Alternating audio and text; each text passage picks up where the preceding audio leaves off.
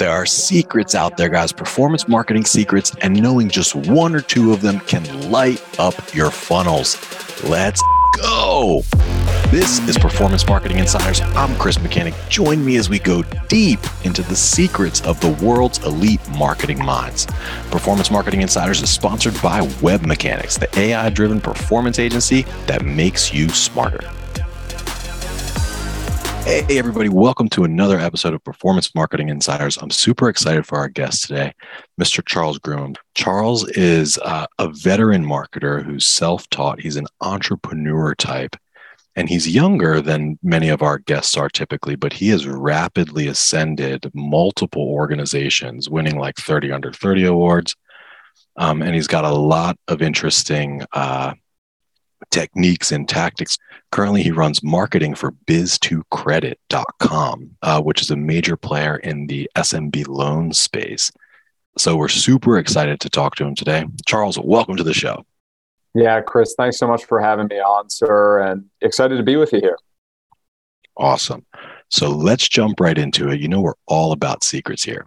I would love to hear one of your biggest uh, performance marketing secrets that's driven or helped drive some of your success. Yeah, we're all about performance uh, at my company, Biz2Credit. And, you know, there are channels that are really profitable, especially in our industry. And most of the brands that I come across, most of the marketers, they don't even know about these channels. They're really not paying attention to the great opportunity that's right on their doorstep. So if you know PPC, if you know SEM, you know s- sort of CPM advertising, you got to know about this channel. That's my secret weapon. So there's secret channels. I love it. I, I mean, I like secrets in general. Sec- entire secret channels. I mean, tell me, like, can you tell us what it is or what they are? Oh yeah. Well, this is it, it's affiliate marketing in the the modern day performance marketing age and you know that there's a lot of history in this space and a lot of folks go way back to like web 1.0 in thinking about you know out outbound linking and clickouts and a lot of ad fraud and things of that sort but these days there's a whole new crop of affiliate marketers who are doing things even better than what you see in the programmatic space in a lot of ways uh, because it's all performance driven.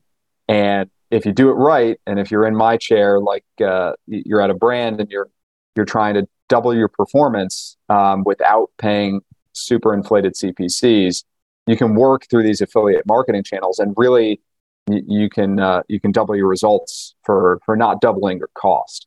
So to me, that's um, kind of one of the secrets that I'm you know, so interested. So successful. I'm so interested in this topic and very fun story. I actually got my start in affiliate marketing without knowing it. I didn't actually know the name of it.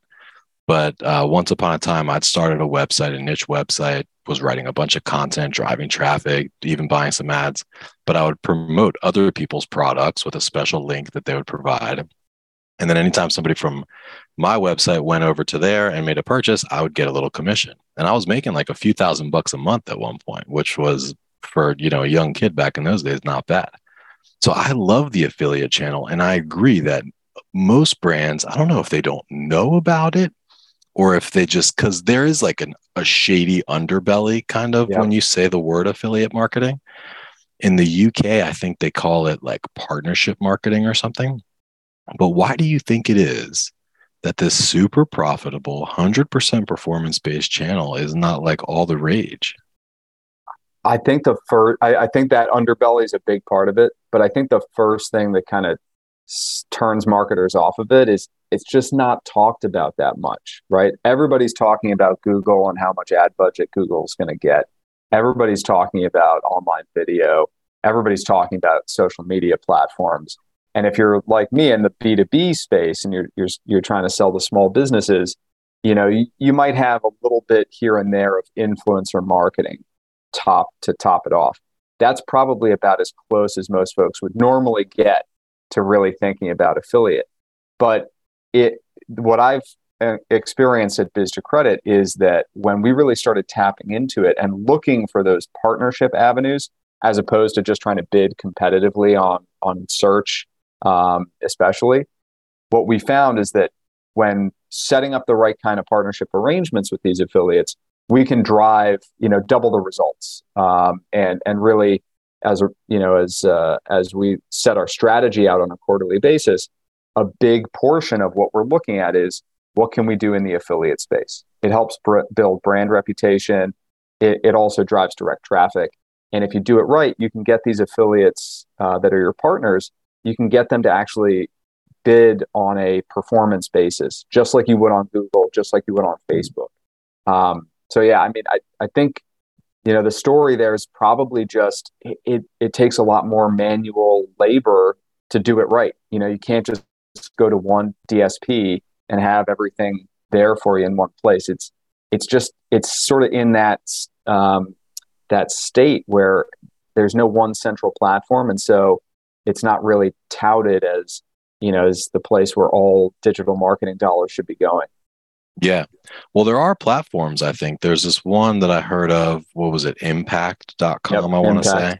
Mm-hmm. Um, but on the note, so for anybody that's not familiar with affiliate marketing, it's basically this idea that says, hey, anybody that's got a website or that's got an audience can come and grab a special link from our site, promote it to their audiences, and get paid every time that a transaction happens with from that particular link or that source. But what's so funny is that nobody's doing it. A, well, some, but not many. Um, anytime I see a brand doing it, I'm like, okay, they're pretty savvy. They must be, you know, kind of hip to some of these things. Um, but then B is that it's not all the rage. Like you don't see people clamoring for it. While you, what you do see people clamoring for is influencer marketing, right? It's like yeah. making, it's like in every publication, it's like the hot, the new hot thing. But isn't that almost like isn't that basically affiliate marketing except instead of paying on performance by transactions you're like paying on by post or by whatever you're yeah by. yeah. Oh i totally agree. I mean you're you're working with somebody who is you know taking your ad dollars. So they're affiliated with you in that respect. They're just not as you said there they're not driving that performance result uh, that you might get from some of your direct response channels. And if if you're in in the B2B space, you know, these influencers it it can be a waste of time. You know, trying to find somebody that actually has a following among small business owners and is going to actually put your message out there in the right way. It's tough. I mean, we we have tried it and what we found is that especially folks that are searching and researching financial products, they're going on Google still. They're still using the classical mechanism of, you know, awareness, dis, sort of consideration, and then decision in the classic framework that that we all learned kind of growing up in the industry. And you want to be there at each of those touch points in as many places as possible. You want to have a paid ad, you want to have an organic ad. And if you can get it, if you can be ranked, if you can be listed, you want to be in those those listicles as well. So kind of that 360 degree search based affiliate marketing is what you know I think mo- more people in B2B are are probably missing out on. And I can tell you from my own experience, you know, when I started at, at the company, this wasn't something that we were really doing much of at all, you know, five, five, six years ago. Um, mm-hmm. Um, it's really kind of taken off in, in the last three, four years. And even during COVID, uh, I mean, this was a, this was a significant area because at least in our industry, small business owners, they were so panicked about what was going on and where could they get reliable information. So these these online sites that just provided a reliable resource to say, yeah, this guy, this company can provide you with a PPP loan, or this other company is helping you with, uh, you know, uh, SBA finance. Those kinds of websites, they're doing a real service. You know, they're they're helping the the customer kind of sort through their very wide range of options, and you yeah, want you want to be there. You want your brand to be there. Yep. So I have a hundred questions to ask you, and uh, unfortunately, we have a limited amount of time. But real quick, before we transition to something else, I would like to give the audience something actionable on affiliate uh, marketing and affiliate programs. Um, and imagine that it's somebody that's like kind of knows the the general sense of what affiliate is, but like has never really considered or tried to put one together. Sounds like you've seen successful and unsuccessful attempts. So, what would you say are like if you were to give us a three minute masterclass or one minute or however many minutes you want masterclass on basically how to set up a good, proper, high performing, high quality affiliate marketing program, like what, what are some of the big things you've learned? Yeah, I, I think the first thing is audit yourself because your own search account and i'm going to just start with search because it's it's where you should start. Let's let's put it that way. So audit your audit yourself. Look at your own search accounts. Who are you cross bidding with? What are the what are the websites out there that don't directly offer your product but are still showing up on the keywords that you're bidding for? Those mm-hmm. are natural affiliate opportunities for you right there.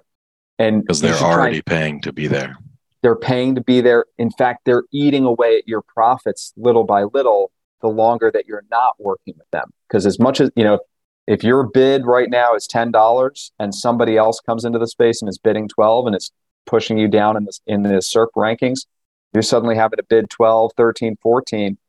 That company, if they're not a direct competitor, they're somebody that you want to be working with because you can get the traffic that they're paying for um, and you might, if you do it right and you manage your costs the right way, ultimately you'll actually be able to get sort of more than what you otherwise would would get out of your your search account. That's really interesting. Conversion rates can be higher and so on. So that's a way to prospect for good affiliates by looking at like the auction insights and the who oh, else yeah. is already showing up. That's yeah, not a so, direct competitor. Right. So start with that, and then what you've got to do is, I, I, at least the way I've always approached it is, you, you start with your top three and you, you try to negotiate in parallel so that you can get a strong sense of what the market is actually going to bear, what are the rates, what's an effective CPC, and make sure you get specific with these guys. You know, in your industry, mobile traffic may be more valuable than desktop traffic. You know, make sure that you're bidding with the affiliate at the right level of granularity. If you need them to do filtering before they send you a, a paid click, make sure you let them know about it up front. Have those conversations. Now, Chris, you mentioned that there's these platforms these days that will help you set all of this in motion. So you can look into a platform like an Impact, uh, or there are, there are others out there as well that will bring all these affiliates into one dashboard where you can negotiate through a digital interface. But don't be afraid of going old school as well and just reaching out to them one on one most of these websites have got you know a, a simple email address you can reach out to and, and someone will get back to you because you know you're offering ad dollars uh, for, for their benefit. And then the other thing that i'll just call out that folks should pay attention to is don't shy away when an affiliate who you've come across has an organic offering as well. Look into the possibility that you might do a profit or revenue sharing model with the affiliate as opposed to just paying on a cost per click that can actually help you scale. And you might end up, depending on your industry, you might end up with an even stronger position um, profit wise because you're only paying when you've actually closed new business. Uh, that there are a lot of affiliates that are open to that model, and uh, you can sort of set up your your contracts so that there's different payouts for different outcomes and incentivize the affiliate to really give you the right quality of traffic, you know, not just uh, sheer numbers. Interesting. Yeah, those are both interesting. So when I think affiliate program, or uh, at least before, I would think more of like a larger recruiting effort, but you like to go f- identify like basically the two or three whales and and reach out to them directly. Yeah. But I also. If, oh yeah. Go ahead. Well, again, just on that point, I mean, absolutely, I want to have a direct relationship with these affiliates the best that I can from a marketing standpoint. Because the other thing that I want to be able to do is I want access to their marketing department. I want to work with them through an API if possible. I want to set up that full cycle of attribution so that I know for sure that my dollars spent with the affiliate are just as efficient as my dollars spent on my my own direct business. So yeah, if it's a if they're a significant player, if they're showing up in your auctions, you know, 15, 20% of the time, then I would definitely try to engage them directly. Now, the types of companies, just real quick on that, that you would try to engage would be, would they be of the kind of aggregator variety, like, or like, or would you? I guess would you only reach out to companies that like already have affiliates, or say that there's like some some credit union, some random credit union that is showing up in the in the auctions for whatever reason and they don't seem to really have any structure of that. Like would you reach out to them and say hey would you consider this? Or are you only really reaching out to folks that have established like programs already we at Biz2Credit we do take partner marketing quite seriously. It's it's one of our three top channels. So when we think about the you know like you're talking about all these other kinds of organizations out there that maybe they don't have a formal program maybe they have no program at all to to speak of um, that doesn't mean that they're not potential partners for for right. a company like ours so we absolutely will engage with with significant players in our industry of all types even some that might compete with us uh, we've found that we can partner with them in in areas where we may not perfectly overlap so you know, our products may compete at a certain credit score, but under or above that, the products may diverge. And that represents opportunity, right? Opportunity for us to refer them business or for them to refer us business. So being open to that as somebody in the marketing chair is is key. And you know, for the first few years that I worked at Biz2Credit, um, I was really tasked. One of my primary responsibilities was developing our partner marketing channels. And thankfully, these days we've got a, an entire team that is helping to do partnership development for us. So we really carve it up into the traditional affiliate marketing that I'm referring to, search and aggregators. But also, we work with enterprise brands where we're trying to do brand affinity partnerships. Um, you know, if to think of a good example of this, that would be American Airlines and Bank of America. They might do a partnership for a credit card. Right. Same kind of idea works in our industry. And then we've also got, you know, there's a whole avenue of what, you know, we were talking about earlier about influencer marketing.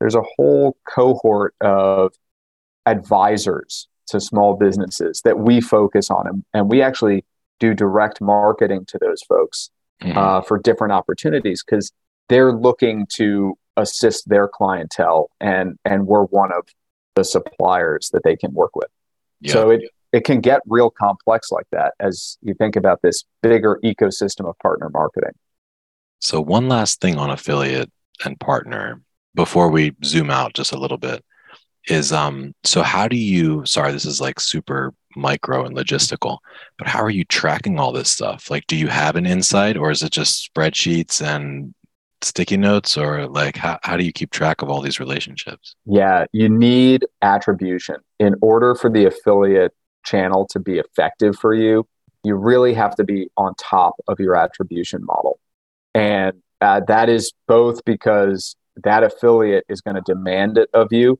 and also because you want to know it for yourself. You want to know how many dollars did i spend with this affiliate? How much revenue did i generate out of that affiliate on a monthly basis? For us, we're running all of our affiliates through unique tracking pages so that we're able to capture at the point of conversion and going forward into the future. We're able to capture exactly what they've brought us. And then we go and we analyze every month. We're looking deep into the data to figure out what are the industries that are trending? What are the credit qualities? What are the keywords that are leading users from these affiliates over to our site? And how does that also compare to our direct or organic marketing activities? And so we're benchmarking.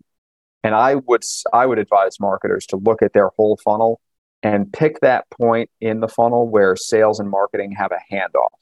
And that is the point in the funnel that you want to really drive as your affiliate's KPI. So for us, that's an approved loan if I can demonstrate with that closed loop reporting, if I can demonstrate to my affiliate partner that their cost for us to get an approved loan is higher than what I could spend on my search marketing and, and get the same approved loan, then I have great leverage with that affiliate. Because I if they don't perform, I can take that budget right away from them and put it into more efficient channels. So uh, definitely, you know, to to that point about being able to uh, to kind of really measure the effectiveness, you you have to have that framework built out from day one before you get into real uh, really scaling this up and, and spending a significant portion of your dollars on affiliates. Yeah, we'll have to do a different session on that. It sounds like. But what system do you use? Like, where do you go to check to see how much revenue you've gotten from a certain affiliate? Yeah, so we, I mean, we're using BI systems. We've got a couple of different ones for different purposes. There's a financial reporting dashboard, there's a marketing performance dashboard. We're in the Amazon Web Services cloud, and so we're using a lot of their, you know, proprietary technology that uh, you know does data transformation. And then we use Microsoft. Uh, you know, we're Outlook and Power BI driven. So uh, so Power BI is sort of our visualization preferred visualization tool. But yeah. you know what we're also doing. So you've you've built your own rig basically. We certainly, yeah, we we may be more sophisticated in that respect than a lot of folks would want to be. You know, you can do the same thing with just a native instance of of HubSpot or Marketo, though, and that's the beauty is as long as you've got the ability to tag the the traffic that you're generating from these affiliates and re-engage that traffic over time you can have that full funnel closed loop reporting. The one thing I will say though is, and this this is what makes the affiliate channel a little bit more uh, of a black diamond level uh, ski slope for for some marketers, is getting an API integration between your CRM and the affiliates uh, advertising platform. That integration could be the best investment that you make when it comes to affiliate marketing because if you can give transparency to the affiliate about which customers are actually in our case taking fundings or in in anyone else's case you know uh, checking out or making a real purchase if you can give them that transparency back then they're going to keep sending you the most relevant traffic that's going to convert higher your cost to acquire is going to go down and you're going to show really excellent results so it is a, that advanced step there, Chris, to just get to that next level. But if you can, I really do recommend it. I like that black diamond level marketing. Um, so the API is mostly to be able to feed data back to the affiliate in real time or close. Yes, yeah. And there are some affiliates where you can partner with them and, and actually get them to do a lot of your heavy lifting in customer data collection up front and then securely connect that data through API back to your system. But we tend to prefer doing all of the data capture on our side to make sure that it sort of meets our, our standards and it also plugs into our CRM routing better. But even so, providing that transparency back to the partner of what's working is going to you're going to hold them accountable and they're also going to really appreciate it right so it's going to give you more leverage in the partnership um, and and it should drive your results better as well. We've certainly seen that. I mean, our our improvements, I would say, year over year in in the affiliate channel since we got these uh, these integrations set up are thirty percent plus in in some of our channels. Wow, that's amazing, dude. Um, fun fact: I bought a Tesla recently. There's a point to this story. When you buy a Tesla, you can there's like a login. You can go to you know manage whatever they have an affiliate program and they call it the the breadcrumb the thumbnail or the nav call it it says loot box so you go into your loot box and it's like you haven't referred anyone yet here's your magic link yeah right yep, so they provide yep. every tesla user with that link and then they had like some details about but so I, I, saw that i posted it on linkedin i was like every company should have an, an affiliate yeah. program yeah nobody liked it but I got like 500 impressions. No, I'm just dude. Um, well, so let's zoom out real quick. For sure. I want to hear about a little bit about more about you and Biz2Credit and just your rise to the top there. Like if I when I look at your LinkedIn, it's like promotion, promotion, promotion. Um, you mentioned that you started off on affiliate and partnership, but how did you get like into that position so quickly there? Uh, I really now your role is broader. I know. Oh, absolutely. Well, from from day one at Biz2Credit, you know, I, I joined the company as a director of marketing uh, back in 2018, And, you know, at that point in time, we were sort of in a transitional phase as a company. The company was founded in 2008, and um, we've gone through a couple of iterations and life life cycle changes, I would say, since our founding. But we still operate like a startup. It's one of the it's one of the great things about working here is that the organization has got immense resources. You know, all of the power that we had going into the Paycheck Protection Program, for example, all of these technology resources I was talking about before. But we still operate in a manner that's really fluid and flexible. And and that as a marketer, I find that to be really just incredibly valuable to have in in uh, a company that you're working for. So when I joined in 2018, that was the environment that I was stepping right into. You know, it was a roll up your sleeves, do anything that you can to make the business succeed. And at that time, affiliate really wasn't on the table in the way that that we were just talking about. You know, this is something that we've evolved into. But what it started out with was that enterprise brand affinity partnerships. And we had so much great success working with these enterprise partners, developing exclusive uh, relationships with them and serving their clients at a really, really effective, high rate uh, of, of success that it was a natural extension for us to say, what else can we do in this partnership channel? What are the other ways that we could take advantage of this great model that we built in working with other companies? How can we grow that? And as a result, how can we, you know, accelerate our, our overall business results? So that's really how affiliate marketing in the first place came to be for us mm-hmm. was as a result of having that great success in more of the brand affinity and enterprise partnership space. Uh, but you know, my team from day one, we've really been comprehensively focused on everything marketing for the company. And these days, that expands across three different product lines. You know, there's Biz2Credit, which is small business finance, but there's also our technology company, and and that is uh, Biz2X, which takes our lending software and licenses it to other lenders, banks, credit unions, community financial institutions. Uh, anybody who wants to offer loans to small businesses can use our technology now. And so that has become a whole, basically a, a marketing challenge unto itself of yeah. how do we how do we now stand up and scale up a uh, a marketing operation for a SaaS company within a fintech. Uh, so you, you, we've got you know just so many things to work on here at at Biz2Credit. Uh, there's there's incredible opportunity, and I think for me that's that's what it has come down to as far as you know you acknowledge some career progression. Uh, you know on on my part, that's really what it goes back to is just being in an environment like what we've got here that gives you that opportunity and as much of that opportunity as you can take on and you know build a team around and and you know drive real performance um, there's the sky really is the limit for us here in in, in terms of continuing that and, and continuing to grow in your career yeah and what are some of like either your biggest challenges or opportunities like what's taking up a, a, the largest share of your mind right now yeah. So I think a huge part of my mind share is always going to be performance. You know, we're, we have been from day one an advertiser that's focused on uh, generating response and generating opportunities for our sales organization. And so that's never going to change. You know, that's, that is like the, the reptile brain of Biz2Credit is always going to be about what are we doing in marketing to make sure that we're getting our message out to small businesses and that people are applying for for small business finance opportunities. So that's I think always a, a big part of what we do.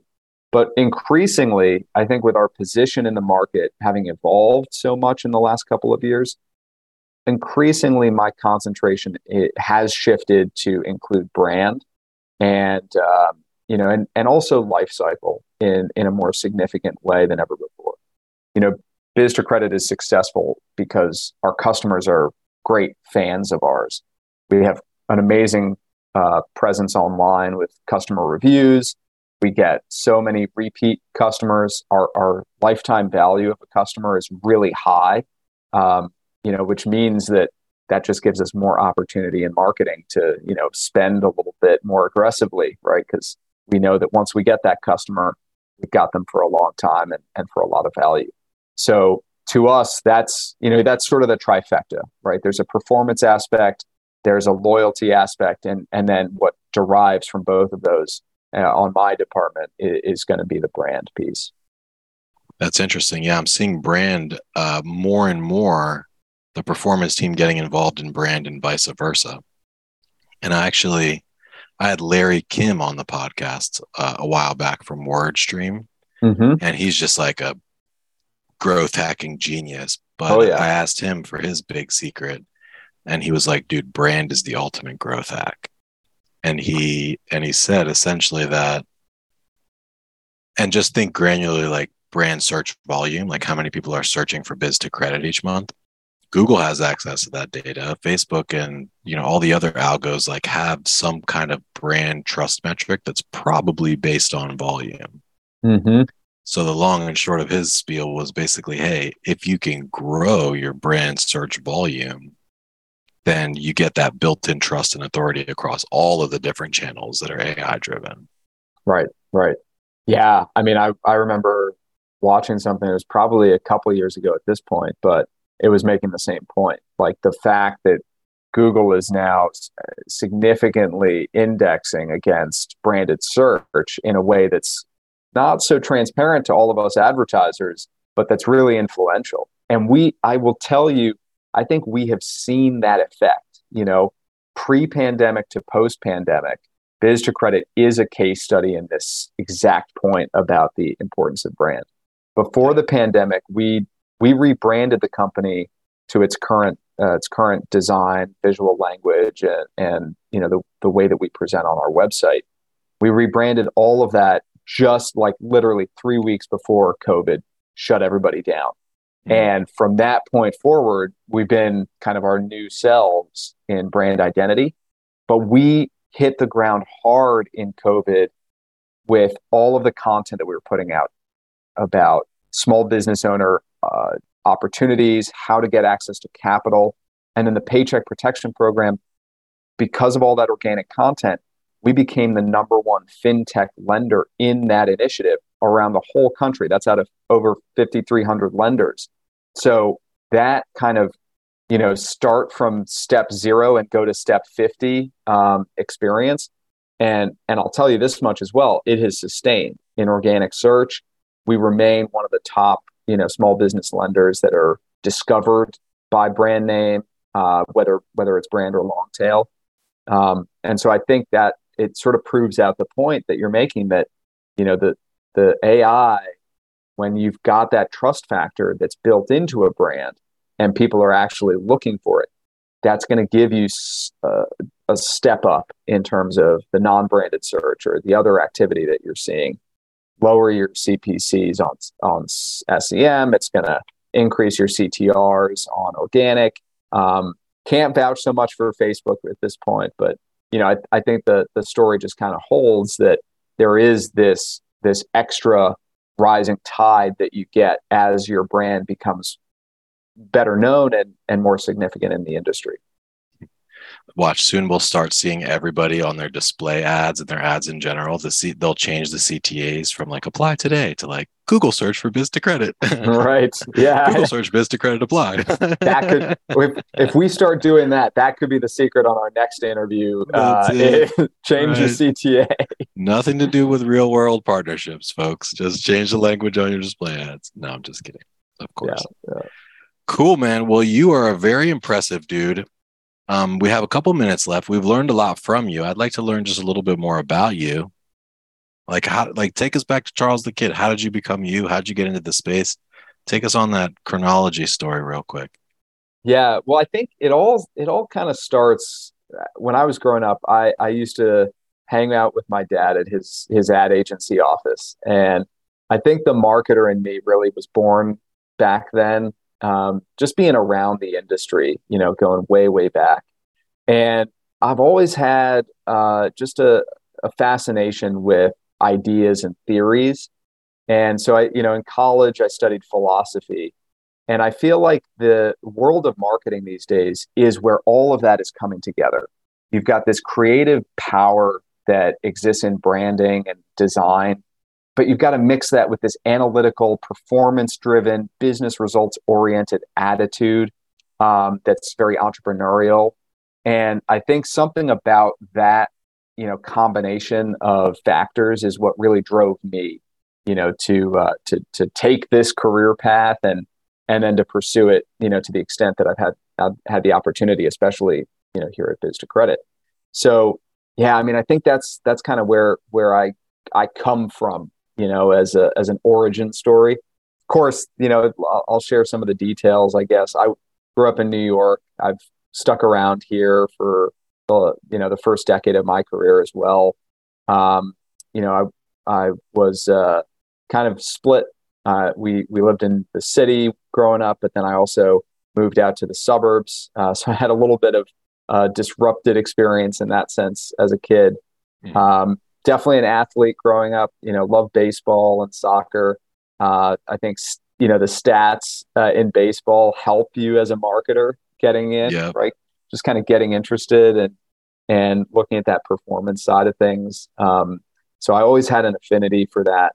But you know, like I said, the thing that really drew me into the industry was the the way that you get to work with ideas day in and day out and you know the marketing department to me is really the it's the the brain of the company it's about thinking through what is the company trying to say what are we how are we trying to convey that and and what's the best way for us to actually get that done you know is it the right hand or the left hand uh, for for this particular initiative that we want to do um, yeah. So a lot of folks, you know, I, I, I get a little bit of a chip on my shoulder about folks that think of marketing as like the arts and crafts department. In my mind, you know, even in the old days, even in those John Wanamaker days where we didn't know what half of advertising was working and there was no such thing as affiliate marketing, my personal view is that the marketers were the ones that were driving the business. You know, that really the ability to get your message out to your customer the right way, the best way possible, uh, is is what brings the cash in the door, what keeps the lights on, and you know what keeps ultimately what keeps everybody happy. And I think there's, I mean, I think there's so many stories that prove that out. It's um, you know, it's kind of on us as marketers to to to reinforce that and you know carry that flag because uh, I think there's a lot of folks out there who you know, kind of put the CMO off to the side, uh, maybe downplay the role that, that we have a little bit more than than they should. Totally. Yeah, I mean, up until a few years ago, the idea of us of the CMO was a joke. There was I saw some uh, some stat that was like 78% of CEOs don't trust their CMOs to, oh, to sure. drive real business outcomes but there's been an absolute evolution in that role where the the stakes are a lot higher the seat at the table is a lot bigger um, and it's probably well all of the c all the c level roles are challenging in their own ways but it could very well be the most difficult because of because yeah you're expected to be able to come up with a beautiful ad concept a compelling offer you know all the way down to so it's it's total left brain right brain like you need the the emotion yep. the eq and the iq to like come up with something compelling that people will like and then the data and the technical chops to be able to actually activate it manage you know measure it manage it it's very technical i mean it, it gets pretty complicated pretty quickly i mean i i think back to when i was in